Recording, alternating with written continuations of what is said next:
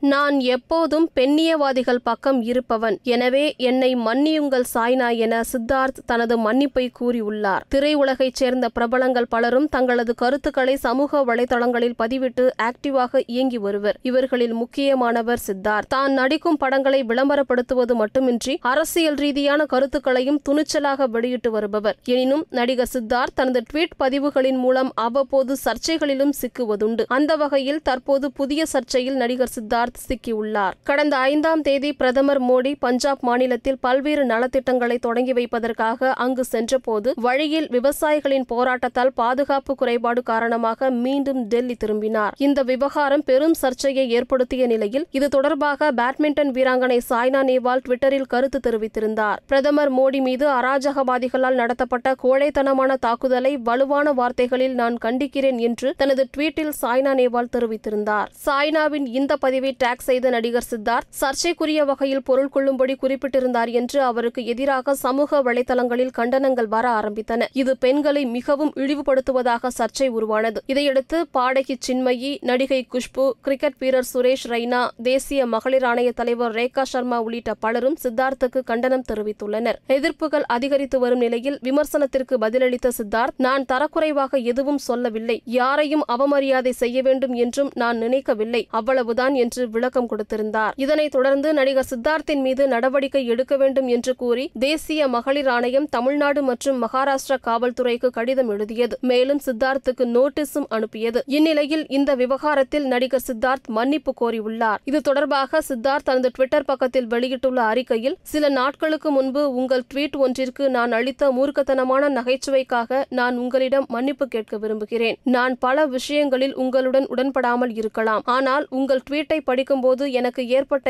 ஏமாற்றம் அல்லது கோபம் கூட எனது தொனியையும் வார்த்தைகளையும் நியாயப்படுத்த முடியாது. என்னால் அதைவிட சிறப்பாக பேச முடியும் என்பதை நான் அறிவேன். எந்த ஒரு ஜோக்கையும் விளக்க வேண்டும் என்றால் அது ஒரு நல்ல ஜோக் இல்லை என்று சொற்சொடர் உள்ளது. எனவே அந்த ஜோக்கிற்கு என்னை மன்னிக்கவும். இருப்பினும் எனது ட்வீட் வார்த்தை விளையாட்டு மற்றும் நகைச்சுவையானது மட்டுமே. அதற்கு அனைத்து தரப்பினரும் கூறும் வகையிலான உள்நோக்கம் எதுவும் கொண்டிருக்கவில்லை என்பதை நான் கூறிக்கொள்கிறேன். நான் எப்போதும் பெண்ணியவாதிகள் பக்கம் இருப்பவன். ஒரு பெண்ணாக உங்களை தாக்கும் நோக்கம் நிச்சயமாக எனக்கு இல்லை என்றும் நான் உறுதியளிக்கிறேன். எனவே இத்துடன் இந்த விஷயத்தை நாம் விட்டுவிடலாம் என நம்புகிறேன். நீங்கள் எனது கடிதத்தை ஏற்றுக்கொள்வீர்கள் என்றும் எதிர்பார்க்கிறேன். நீங்கள் எப்போதும் என் சாம்பியனாக இருப்பீர்கள் என்று பதிவிட்டுள்ளார்.